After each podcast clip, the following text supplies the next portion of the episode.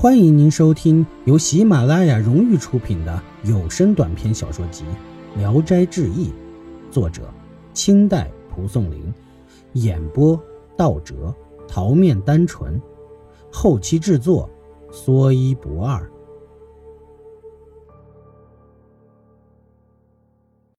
遵化属胡，诸城县邱公在遵化当官时。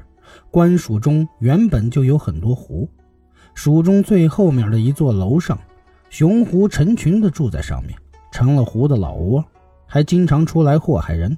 越是撵他们走，闹得就越厉害。以前凡是在这里当官的，都是摆上贡品，对他们恭敬的祷告，没有敢得罪这些狐的。秋公来这里上任后，听说有这样的事儿，很是生气。这些狐也害怕秋公性情刚烈，就变成一个老婆婆，告诉秋公的家人说：“请转告大人，我们不要为仇，给三天时间，我们带领全家老小搬走。”秋公听了也不言语。到了第二天，秋公阅兵已毕，告诉大家不要解散，叫重兵把各营的大炮都抬来。忽然就包围了蜀后的楼，秋公命千门大炮齐发，顷刻之间，几丈高的大楼摧为平地，群狐的毛皮血肉像下雨一样从天而降。只见滚滚浓烟中有一缕白气冲天而去，大家都望着天空说：“逃了一只狐。”然而自此以后，蜀中却太平无事了。后二年。秋公打发得力仆人送银子若干去京都，打算托人办理升迁。事还没有着落，就暂时把银子藏在班义的家里。忽然有一个老头到宫殿喊冤叫屈，说他的妻子被人杀害，还揭发秋公克扣军饷、行贿高官，银子现藏在某人家里，可以去查证。皇帝下旨押着老头去班义家查看。但怎么也搜不到那银子，老头就用一只脚点地，差人明白了他的意思，挖开地一看，果然挖出了银子来，银子上还刻着“某郡界”的字样。接着找到老头已经不见了，官府拿了地方上的户口名册，想找这个老头，竟没有其人。秋公因此案被处死了，人们才知道这个老头。就是当年逃走的狐狸。易史是说，狐狸迷惑人确实可杀，然而服罪之后释放他们，也可以成全我们的仁德。秋公可以说痛恨他过分了，但如果说杀狐的人是杨震，那么狐狸就抓不到把柄而实施报复了。即文中秋公因行污而遭戮，如果是杨震的清廉，那么狐狸。就无法用这个方法来对他进行报复了。跳神，济南的风俗，民间有生病的人，就在闺房内求神占卜吉凶，请来老巫婆敲打带铁环的单面鼓，五步婆娑，跃然作态，叫做跳神。